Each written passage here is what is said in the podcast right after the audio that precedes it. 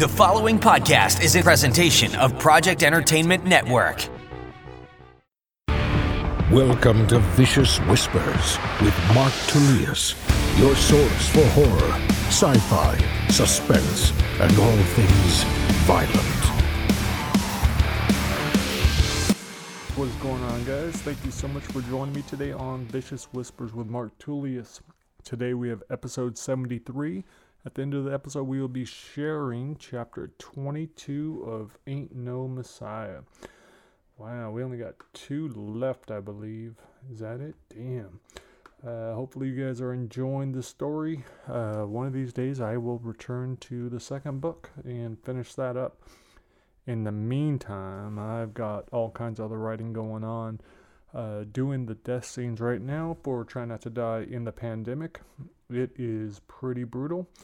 Uh, I've been having a. The other night, I realized I've got to stop doing these death scenes right before bed. I'm writing about families being burned alive. I'm looking up photos, um, seeing videos of the different kinds of deaths. I uh, did a really sweet one where the main character and his girlfriend are handcuffed together and they get thrown off the edge and then smash into um, the deck below. And uh, so that was a nice, touching scene, but still, it is pretty disturbing uh, to be always thinking about that kind of stuff. I have, let's see, I'm on chapter, I think I just finished up chapter 6, Death Scenes, and so not too many more left, about uh, 15 more chapters worth. So about 20 scenes or so. And those go fast. When I have time, I can knock those out really quickly. I found out that once the main story is written, it is pretty easy to go right in and just continue it down the wrong path. Uh, some of the death scenes are really quick, but there is one that takes a while, and that is because it is a uh, one of the scenes where the main character actually uh, gets the virus and dies from it. Uh, my co-author John Palisano, who wrote the book, uh, he came up with the whole main story, and I'm rewriting it now. Um, he actually had COVID, and so he just did a great job of describing what it's like to have this new virus and so that is the longest death scene so far. There might be one or two more long ones, but for the most part, they're short. Um, been a lot of cool reviews lately, uh, which is nice. I put up Untold Mayhem. Uh, I put the audiobook on this new program from NetGalley. Um, wasn't sure how it was going to do. I've run a lot of ebooks through there, and I've gotten some pretty good reviews. Uh, but this was the first time I tried an audiobook. I put it up, and within less than two weeks, I've had 21 reviews or so, which is awesome. Uh, at first, I didn't know if it was so awesome because the re- first two reviews were pretty shitty. Um, they were two and a half stars or two stars, uh, three stars. They were just saying, you know, not very inventive. Inventive. Uh, they had other problems with the stories. I get it. Uh, but then a lot of super positive ones have been coming in. And the nice thing with this is most of these reviewers are also leaving their reviews on Goodreads, which is huge. And over on Goodreads, I'm able to actually have conversations with some of these people. Uh, some people have it to where you can't comment on their reviews, uh, but on the ones that did, I went ahead and um, I've been having some conversations. So that's kind of fun. Uh, one of the best things for me, one of my favorite things as an author, is hearing which stories work for which people. Uh, there's one in particular I want to mention to you guys. Uh, hopefully, I don't ruin her name. It is, I believe, Shannara. Uh, she put it was an overall really good group of short stories. Um, I'm just going to paraphrase but she got to one that she absolutely hated uh, and had a really hard time. Um, she said she's going to mention the one that I hate is News First. Uh, while I'm up for some good old fashioned gore and nastiness, but damn, this story went there and beyond. It hit a little too close to home with the shooting, then it took it too far. I hated it so much that I almost couldn't take it. Um, but then she went on to say how much she really enjoyed all the other stories and uh, and gave it a four star rating. We had a cool conversation afterwards. She's now checking out Twisted Reunion, which I believe is a much stronger collection of stories. Um, but yeah, right now Untold Mayhem is doing well. It has over a four star rating on Goodreads, which is not that easy to get. Um, so it's cool. Some of her favorite stories were The Hole, The Fine Print, Left Behind, Counting on It, No Service, The Feeling's Back, Left Unfinished. Um, the news first story, that one that she really hated, that is about a school shooting at Brown University. It gets pretty graphic. Um, I think I might have talked about it on here how I wasn't sure whether or not I should even include it, if I should include, because I knew a school shooting would be a trigger for a lot of people, which understandably. Um, but there are other people that wrote that they really liked it. Another cool thing that I've been seeing is how many people mention um, they can see, you know, that they're fans of Stephen King and Dean Koontz, and that they could see lots of that in my writing. Uh, some of that, all reading all those books really rubbed off. Uh, I was looking for some other ones, but you get the idea. If you want to see what these reviews are, you can just check them out on Goodreads. Uh, if you're not on there, I think it's an awesome place to be. You can find out about all kinds of cool books and review my shit if you're up for it. Um, okay, that's enough about. Oh, the other thing I did learn from this is how much people really enjoy the multicast. Uh, by having nine different narrators, I think that saved this audiobook. If it had been done by one person, short stories really blend together, especially if they're first person. Uh, so I think this was cool. Uh, everyone seemed to really appreciate it. They all thought uh, the narr- narrators did an excellent job. That was one of the over overall themes throughout all the reviews. So that was really cool. Thank you to everyone that went ahead and reviewed that and gave it a shot. Um, out now, let's see what we got. Oh, I just put out my newest newsletter, uh, and it uh, gives away Brightside. Brightside is now permanently free. It is not yet free on Amazon. I'm trying to get that done, but on all other sites it should be free. I also have a link on my website, so you could just go to Mark at Mark, uh, just go to marktullius.com and you could pick it up there. I also released The Rules, which is a short story, a brand new short story, last thing I've written. Um, instead of trying to get it published in a magazine, I decided I would just put this out uh, exclusively for subscribers. So you subscribe to my newsletter, you will have the link to that. Um, I just strongly suggest you skip it if you do not like violence towards animals because there is some violence towards animals and some violence towards humans, but for some reason that's cool, but not the animal part. Um, what else? This week I read Carrie. I need to review that. Um, it's gonna be tough. I uh, there's a lot of cool stuff about it. Um, it made me think about a couple short stories that I've written. One in particular, uh, Woodshop Aftermath, which which is obviously uh, based off of a Carrie type character and then also all the religion involved in it um, made me think about Ain't No Messiah. And so it definitely had an impact on me, but because the story is so old, um, because that was his Stephen King's first novel, um, there's definitely a lot of things that I didn't really care for that much. Uh, and because I know the story so well and I've watched the movie, so all that made it a little bit difficult. Um, but other than that, it was it was cool. Um, so I went ahead. I'm going to go ahead and record that this week, and I'll put it up on YouTube. I was thinking about doing it on here, but eh, all this, all the Stephen King reviews are going to be separate. But I was glad that I was able to get in a quick little book this week. Um, reading fiction is something I'm going to force myself to start doing. And so the next one up is Salem's Lot. I'm going to try to do all of his books in order. Oh, in other news, we are making. I should have done this a while ago but we are making a try not to die face mask. Uh, it just seems like it makes the most sense. It says right there on the mask what people are trying not to do. They're trying not to die by wearing it, trying not to kill others. Uh, whether or not it works, whether or not the masks are effective, I don't want to get into all that. I just want to profit off of this tragedy and sell some fucking masks. Actually, they're mainly for the big contests that we're doing um, for Trying Not to Die in the pandemic.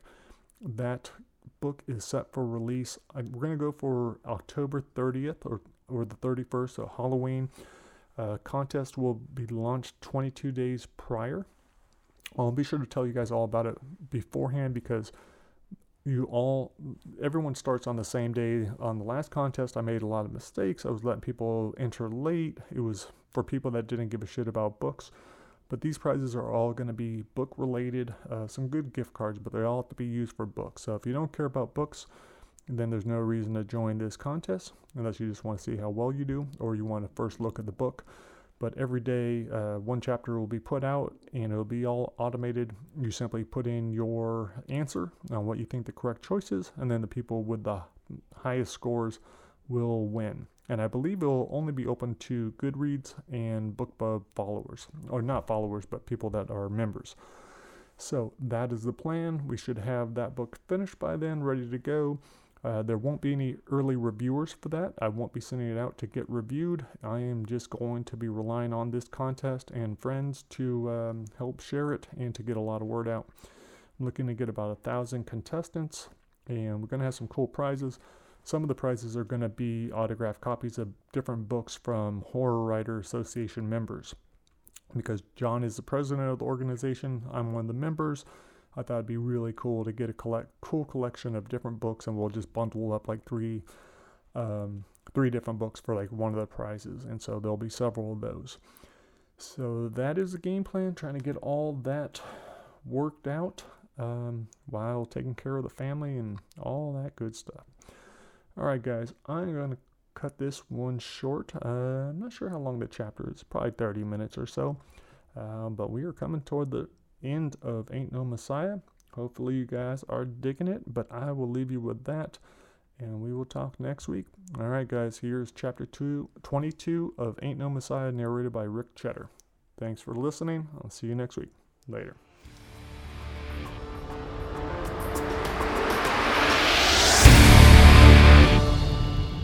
Chapter 22 It was only a few months after the mall, the three of us in the living room, the 12 gauge shotgun over the mantel.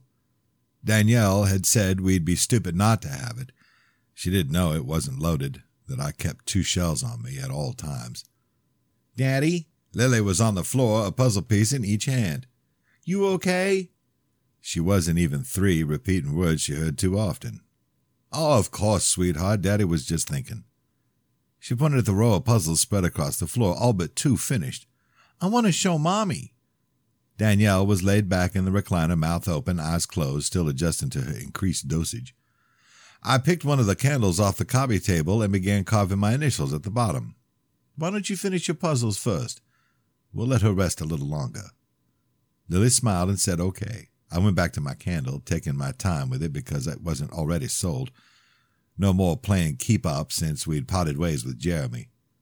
I was on my fourth candle when Lily whispered, Mommy. She stood next to the recliner and said it a little louder. Danielle blinked awake. Sorry, baby. Look, Mommy, me do 'em all. Danielle wiped the drool from the corner of her mouth. What time is it? I told Lily nice job before answering Danielle. Almost seven. Oh, jeez, I better look like hell. Can I show Grandpa? Lily asked. Danielle had seen better days, her eyes lost in an ocean. I said, you look fine. I don't worry about impressing anyone. The driveway's motion detector beeped three times. I wasn't ready. Lily was, though. She shouted, Is that him? I checked the monitor, my mouth drying as father walked to the front door. The doorbell rang and Lily jumped up. Grandpa! Calm down, you don't even know him. Danielle said, well, You're the one who said he could come. I told Lily I was sorry, and the doorbell rang again. I walked past the mantel, felt the shells inside my pocket. I left the shotgun where it was and opened the door. Father, in a brilliant white suit, the finest fitting one I'd ever seen, a bright red package in his hand. Looking just as young as he did on TV, his hair the blackest of black, Father gave his best smile and spread his arms wide. Joshua! I stayed right where I was, my hand on the door. It's Josh. He nodded. Josh. Okay. How about a handshake? Danielle said, Well, go on. I squeezed father's hand and looked him in the eyes. Wished I knew what he saw before him. Was I just a toy, something to manipulate, or was I the biggest disappointment? His hand held strong, but only long enough for me to admire his diamond encrusted watch. That's my boy. I invited him in and saw the two military type men in crisp black suits standing on either side of his limousine. And what a pleasure it is to see you, father said to Danielle. A beautiful woman, made even more so by becoming a mother. I locked the door and turned around in time to see Danielle hugging him like he meant something. Father kissed her cheek and stood back. Lily's feet were sticking out from behind the couch, right there for everyone to see. But he put his hand to his forehead and scanned the room. Everything a production. He raised his voice and said, Oh, where is this wonderful little girl I've heard so much about? I heard she's an angel, the perfect little sunshine. It's too bad she's not here, because I really wanted to see her. Lily peeked over the couch's armrest, then went back down with a giggle. Such a shame, he said. I guess I'll have to find another girl to give this present to. Lily popped up and waved her arms. Me, me, me here. I walked to the couch to make Lily feel safe, but she ran right past me and hugged his leg. So quiet we could barely hear, she said, Grandpa? Father held his heart and knelt so they were eye to eye. You have just made me the luckiest man alive. You have the voice of an angel. Yes, you do. Lily said, Daddy's angel, I reminded her. And Mommy's. Well, I guess that just makes you everyone's angel, Father said. And that's exactly what everyone needs an angel that can take away all their pain and troubles with just one little smile. Lily was fighting a smile, the corners of her mouth trying to stay down. I said, Go ahead, sweetheart, let him see it. I didn't have to say it again. Her perfect little teeth, her perfect little smile, her brown eyes beaming. Oh my, you are going to be a heartbreaker. Father handed her the package and said, This is for you. I had a feeling I knew what it was. I patted Danielle's hand and said, Would you mind getting us some drinks? She said, Sure thing, the words running together. Father helped Lily find an opening and watched her tear off the wrapping. She brought me the cardboard box and said, What'd it do? I showed her how to open it and pulled out the black leather book. She asked, Stories? Yeah, stories. I held up the expanded version of the Lost Gospels. I flipped to the first page. Copy number one. Lots of stories, just like all your fairy tale books. I like stories. I ruffled her hair and set the book on the mantel where she couldn't get it and Danielle wouldn't notice. Some stories are good. These ones aren't for children. Lily turned to father, who was back standing. Me, big girl. And such a big girl. I'm pretty sure you must be at least four or five. Me be three on my birthday. Do you know when that is? Danielle came back with a tray and glasses while Lily shook her head. She said, We haven't got that far yet, but she knows the entire ABC song. Sing it for Grandpa, baby. Lily did the whole thing, even slowed L M N O P down for all separate letters. Danielle set the drinks on the coffee table while father cheered. Two of the drinks splashed onto the tray, but Danielle didn't notice, looking at Lily, telling her to show how high she could count. Lily got to twenty, ten, and father said, Wow, that's really is amazing. You are the smartest thing ever. I was exactly how I felt about her, like there couldn't be another person out there as perfect. But I also knew how it felt to not live up to those expectations. We try not to say stuff like that, don't want to put pressure on her. Father said he understood. I wiped off the drinks and told him he should have a seat. Hope water's okay. He said sure, but left his on the tray so he could pull a quarter from behind Lily's ear. You're lucky, Lily. I've never seen him play before. Danielle said my name in a tone that meant fucking knock it off. I'm just saying she's lucky. Father took his drink from the table and sat in the love seat. I know I wasn't good at some things. I said, So? Thanks for letting me come. Yeah. Lily took the box and laid it on its side, stuck her arm in and out and in and out. Father pointed at the small stack of candles. How's your business going? He must have known it'd gone to shit, but I didn't say a word about that having anything to do with him telling his followers they couldn't support us. I said nothing like your church. Our church, nothing can stand in its way. It was obvious I was being sarcastic when I said, That's wonderful. Why are you acting like this? he asked, as if he genuinely didn't know. What do you want? I wanted to see you. Why? You're my son, not your real son. He sighed. Don't say that. It's true, and you know it. You're being ridiculous. I'm your father. Look at us. He looked at me, then Lily. The Lord works in mysterious ways. We don't do that. Not not in my house. Do what? Utter that name. It's brought us nothing but evil. Father pointed to the large screen TV, the toys spread across the room. That's not entirely true. The evil it brought us is greater than any good that's come of it. Father looked like he was having a hard time not raising his voice. Finally, he said, I come to ask a favor. I figured as much. Danielle reached out and touched my hand and said, Honey. That's okay, sweetie, Father said. He made sure I was looking at him before he spoke. I'm opening a church here in Vegas and would like your blessing. Why, why now? You didn't need it for Charlotte, I said, referring to the monster of a church Paul was in charge of. Father's eyes flashed fire, but he kept his voice calm. You wouldn't talk to me. Lily was still on the carpet, seeing how far she could get her head in the box. I told her, Why don't you go play with your toys in the other room just for a couple of minutes, okay? She's having fun, Danielle said. Lily really wasn't paying attention to the conversation, but I almost told Danielle to pick her up and stay in the other room. I didn't want father seeing any part of him in me, so I kept cool. What about the sex tape? It made me a mockery. No, it did not. It shows the world you're human. What I saw on that tape between you was real. Some might say love, some might say lust. He pointed at Lily. And look what it produced.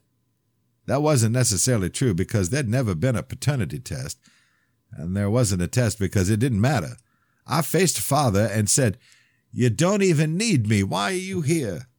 Father rubbed his chin, his face growing cold. You know what? You're right. I don't need you. If Danielle had been holding a knife, she might have stabbed me. I said, So you just come by to drop off a book, a book that says I need to fucking die. Father stood up. Stop it! You will not talk to me like I'm some misguided fool. The air felt heavy, like it was pushing me down, not allowing me to stand, but my wife was watching just like my daughter. There was a foot, maybe two, between us. I lowered my voice and said, If I am the Messiah, then I, and I alone, should be the one deciding what I think, who I talk to, and how I speak to them. Father didn't even blink. Are you him? Are you the Messiah? Can you finally say it? Finally accept your role? Of course I couldn't, I said. This was a bad idea. Like he really wanted to know, Father asked, How in the world could you not know you're him? How many more miracles need to happen?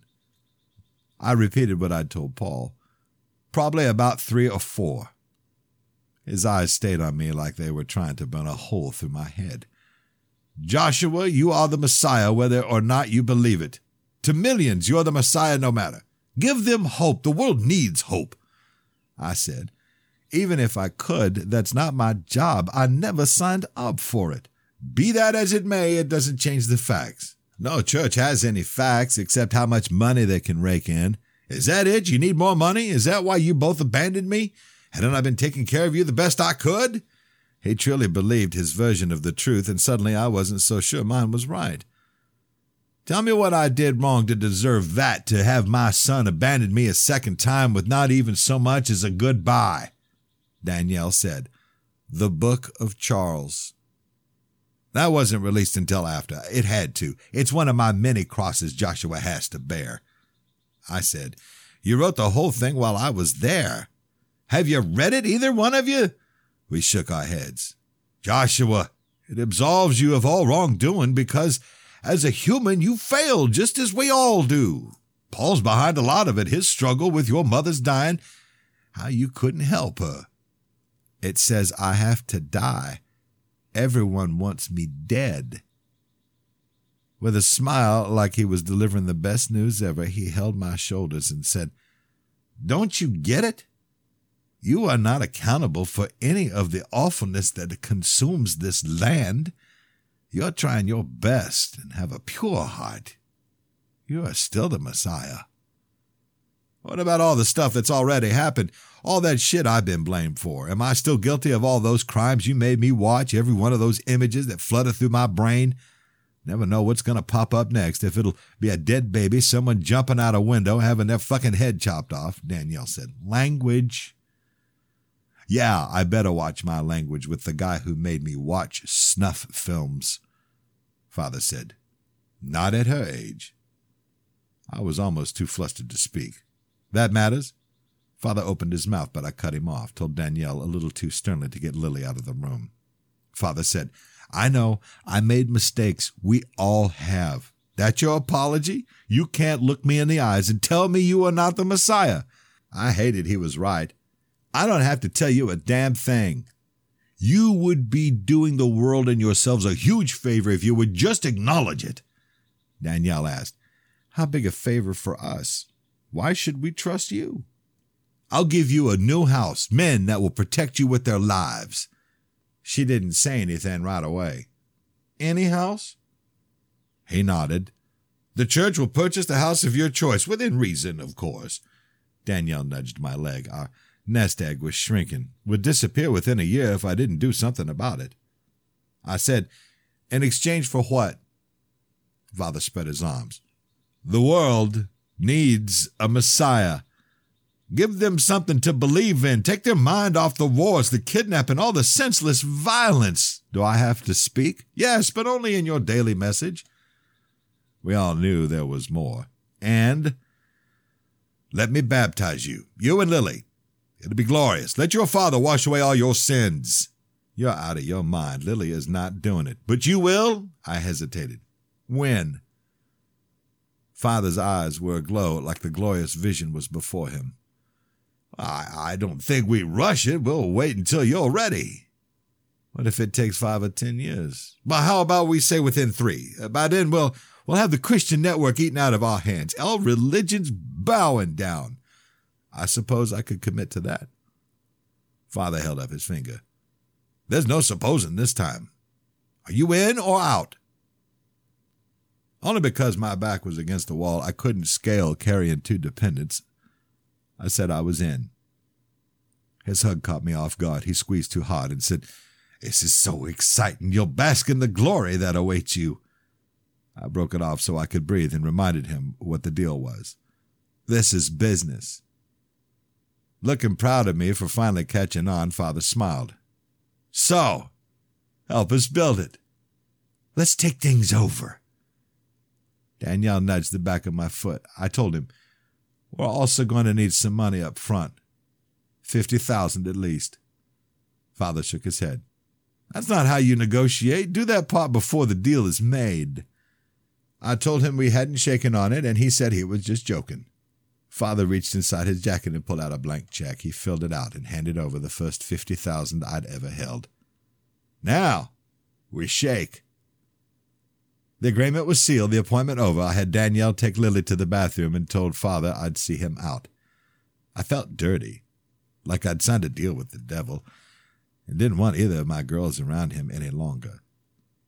Father didn't complain about not telling them goodbye, and I didn't bother offering an excuse.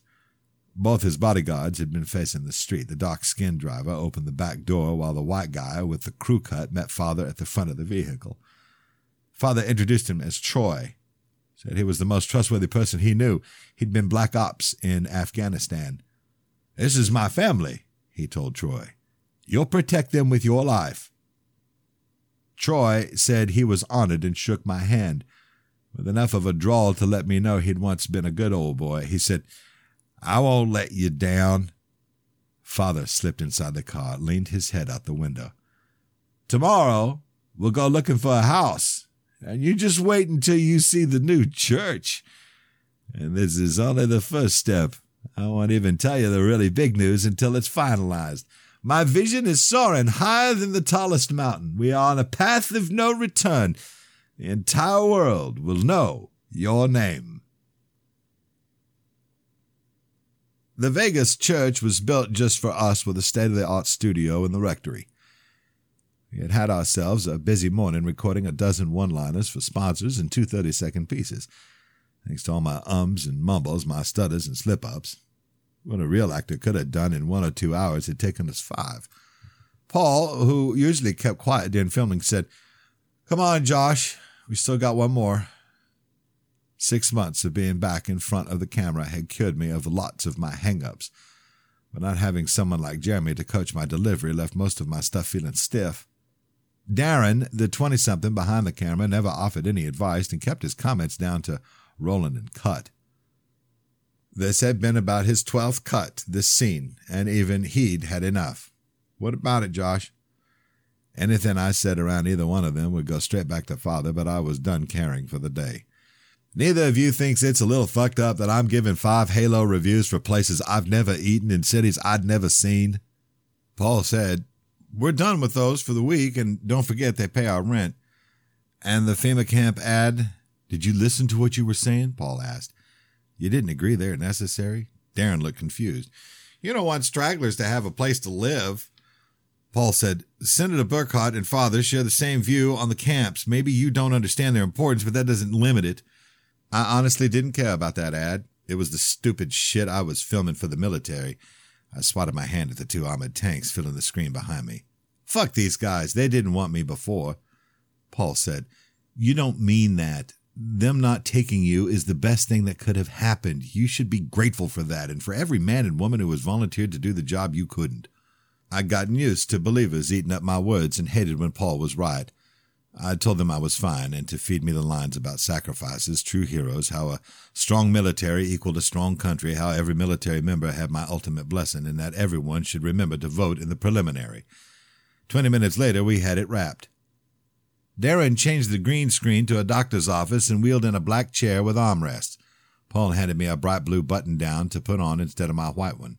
He dug around his briefcase and said, Leave off the left sleeve, though. I sat down, my forearm on the rest. So why isn't Teddy doing this? Paul slipped on a lab coat and buttoned it up. He's with his mother in Boston. She had a stroke. I don't think Paul knew he sounded so sad, but I wasn't about to bring it up. He showed you how to do it? Paul removed a preloaded syringe out of a small metal case. It's simple. He smacked the middle of my shoulder and said, I got a big target. But why do I have to do a real shot? I've never gotten one before. Paul laughed. You're afraid of a little prick? You've had countless needles jabbed in you. I thought it was a stupid idea, but said, Fine, but I'm not redoing this. Get it right on the first take. Darren promised they would. So do I just sit here? What do I say? Paul said, We'll film the injection first, your line's right after. I asked him if they already got their shots. Over the past few weeks, we'd recorded a couple of clips promoting the vaccine, but I hadn't been following the story very closely. Just knew the vaccine was free and the flu one more thing to fear. Are they making it mandatory? Paul said. They tried, but the president vetoed it. Darren said, They're predicting this as the absolute worst ever. I got mine as soon as I heard. Paul and Darren did their thing getting ready, and I did mine deep breaths through out the nose to calm my mind. This was all just part of my paycheck, a little sting to remind me everything came with a price. The needle punched through with a pinch, the brownish yellow liquid a cold push. Paul began to pull out the needle when the loudest bang made us jump. My first thought was gunfire, and I hit the ground, Paul and Darren following suit. I crawled to the door to lock it, but it burst open, the edge flying by just inches from my face. Father's cheeks were beet red, his eyes aflame. He yelled, What in the name of hell are you doing? I got to my feet. It sounded like a shotgun blast. And this is how we react. Father shook his head, didn't hide his disgust. Good thing we have guards. I had no reason to say sorry, but still did. Paul and Darren both played it smart, staying quiet behind me. Father pointed at the broken needle sticking out of my shoulder. Want me to do something about that? Paul rushed over with a napkin, apologized as he picked the needle out with his fingernails. He asked father what was wrong. They didn't accept the plans? Those heathens laughed in my face. Father's fists were clenched like he was strangling someone. I gave them a verbal lashing they won't forget. They'll cower before us when they see our power. We will have the grandest church of all, one fit for the Messiah, and no one will stand in our way. We hadn't left the house in nearly a month. Nevada had officially lifted their state emergency four days before, and now the three of us were squished in the back seat, me on the left, Danielle the right, our hands clasped, an extra seatbelt for Lily, who was asleep in her Wonder Woman car seat. Troy's crew got stuck out above the second row captain's seat in front of Danielle. No more trips without a guard by my side every moment. I'd requested both guards sit up front so we could pretend to have some privacy, like a normal family. But father refused, said to leave the protecting to the professionals. Lily had fallen asleep a few minutes into the ride, her chubby little cheek leaning on the headrest, the softest snore barely audible over the wheels. From what I read online, most kids started cutting out naps around her age, but Lily didn't get enough solid sleep at night. I hadn't wanted Danielle or Lily coming with me, but not because I was worried about her safety. Danielle said no way they were going with me wherever I went. I didn't argue because I understood. All my life I'd seen death, been blamed for it too, but never on such an unprecedented scale.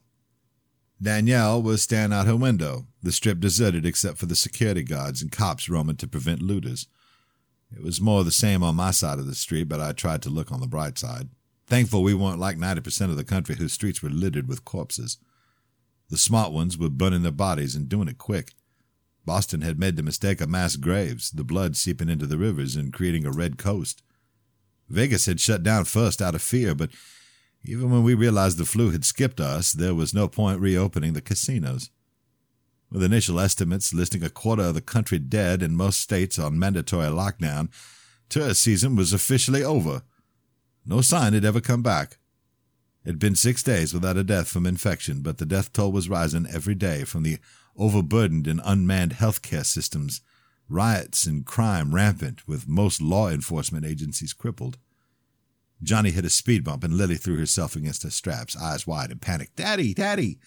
Danielle took Lily's hands and I held her face. It's okay, baby. Daddy's here. Everything's okay. Tears ran down her cheeks, her brown eyes piercing mine. So sad. Like she knew it was true, she said. You died. No, honey. It was a nightmare. You were asleep. I'm okay. We'd had this conversation too many times, my fucking nightmare, seemingly hereditary. It killed me to hear Lily say she was sorry. I put my lips to her forehead, held them there, breathed in her sweet strawberry shampoo. I broke it off with a kiss and lied to her. I'll never leave you. Danielle patted her chest, and neither will I. Saying it like she really wanted to believe it, she said, We're all going to grow old together.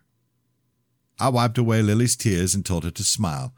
As soon as I'm finished with work, the three of us will have a picnic and play in the park. Danielle asked, You think it's safe? I pointed out her window. Couldn't see it being any safer. Danielle nodded and had Lily look at her. But we're only going if you can be a good girl. We have to be quiet. Lily said, I be good. Troy turned around and said, you can cut the audio to your room, but I'll still let her watch. I ignored him and said, I don't want you guys in there today. You guys can stay in the car. Lily said no. Danielle said, She's going to be crying for you the whole time. No, you won't, will you, sweetie? Her eyes were magnets pulling me in. I want to watch. I couldn't say why I didn't want them with me because Troy answered to father. I'm afraid not. I need you two to go with Troy and pick up the stuff for the picnic. I bet I'll be done by the time you get back. Before Lily could say no, I said, We'll have more time for the park. To Danielle, I mouthed, Trust me, please. Troy turned around again. I have orders to follow, sir. I reminded him the church was closed to the public, the Mass only to be witnessed by Darren and his lackeys. A special message to assure our members that everything is okay the worst is over, and to welcome the National Guard and military to come in and restore order. There's plenty of men to watch over me. I want you to take care of my family. This is my job, sir, and I promise you'll always have it if you obey me. Father will not overturn my wishes. Johnny pulled into the church's driveway and stopped at the gate. Troy hemmed and hawed a bit, but made his decision by the time it rolled back. You won't tell him? As far as I know, you'll be making rounds outside. To Johnny, I said, Please take me to the rectory. The car rolled to a stop and Troy stepped outside, said it was all clear.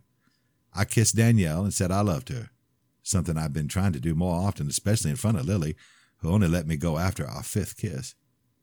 Dwight opened the rectory door and stepped aside to let me in, his smile falling flat, his voice just as dull when he said I was early. I didn't know Dwight very well, but he seemed like a good guy, always going out of his way to make Lily smile. I asked, Everything okay? With empty eyes, he said, All my family was in Dallas. Shit, I'm so sorry. The words didn't have any visible impact, but he thanked me anyway. Charles is in the studio warming up. Don't tell him I'm here yet. I've got some warming up of my own to do. Dwight said he understood and would be walking the perimeter if anyone needed him. The studio was down the hall to the right, the sacristy straight ahead. I left my cloak on the hook and suppressed the urge to throw Father's chalice at the window, knowing it only bounced right back. I parted the satin curtains and walked across the stage, entered the room we'd built into that side like a regular mother's room, only instead of four rows of chairs, there was only my throne and a seat on either side. The windows could withstand a 50 caliber shot, and the enhanced lock on the only door had turned it into a temporary safe room. The throne was padded, the opposite of my childhood. The entire church was hardwired with high speed connections. I pulled out my phone and typed in flu. Messianic flu was the top result. Messianic flu kills millions. The number rising each article, the latest count up to 70 million. I switched from news to images, piles and piles of bodies, loved ones and strangers rotting as one. From images to videos, I clicked the top result, which was purple from already watching it. Darren had filmed a close up of Father's face. His eyes hadn't been so sparkly and crazed with joy since the last time I'd nearly died, his voice as passionate. This was written, it was spoken, it was preached, and nearly no one took note. It looked like a lie when father said he wished it weren't true. But I'd told all of you a disaster would strike this year, non believers falling in numbers untold. And what happened? The screen turned to a map of the U.S., all of it sprinkled red with only a few spots remaining virgin white. A triangle inside Nevada and a strip stretching from South Carolina to Washington, D.C., and around each of our military bases. The only areas untouched by the messianic flu are the holiest of areas blessed by my son, the second son. He did not want all this death, just as he doesn't want non believers to burn in hell. Joshua is a kind and just man, but he is the Messiah, and as the Messiah, he must cast judgment. It tears me up inside to see such a massive waste of life. But at least now we have proof, we have hope. We can all join forces and believe, pray that the Lord Almighty is done teaching us. A door opened, then closed, probably the rectory, as I had a clear view of the church's entrance from where I was sitting. I figured it was Dwight and went back to the news, forced myself to read the last prediction, which cities would recover and which would never bounce back. A door slammed, followed by shouts, one of them father's. There was a thud and more shouts, a bang in the sacristy. Something crashed, perhaps a cabinet. Dwight ran down the center aisle and flew up the stairs as the sacristy's curtain blew open, Paul and Father grabbing at the other's black suit tumbling toward the altar. Dwight grabbed him a split second before the collision and pushed them apart.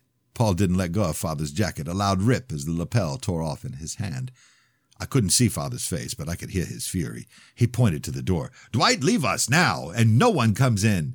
Dwight said, Yes, sir, and left, the front door clunking, shutting behind him. Paul wiped blood from the corner of his mouth, his eyes red, nostrils flaring in and out. He started to speak, but father cut him off, shouted, You got what you wanted. Paul said, You killed Teddy. Father closed the gap, smacking Paul upside his head, knocked him to his knees. Paul got up, held his cheek. Father hit him even harder, knocked him back down, stood close enough to let Paul know he better stay where he was. I did nothing that you didn't do yourself. We both knew there'd be casualties, and if your cocksucking little boyfriend, Paul shot back up and shouted, He's not! But father slammed him down, warned him to stay there. You got a choice to make right now, Paulie. You're free to go, but you will not reap any of the rewards. I won't stop you. Paul stayed on one knee. Father said, You say we don't need Joshua. I say we don't need you. Paul said something I couldn't make out. Father told him to speak up. His voice trembled as he said, I'm sorry.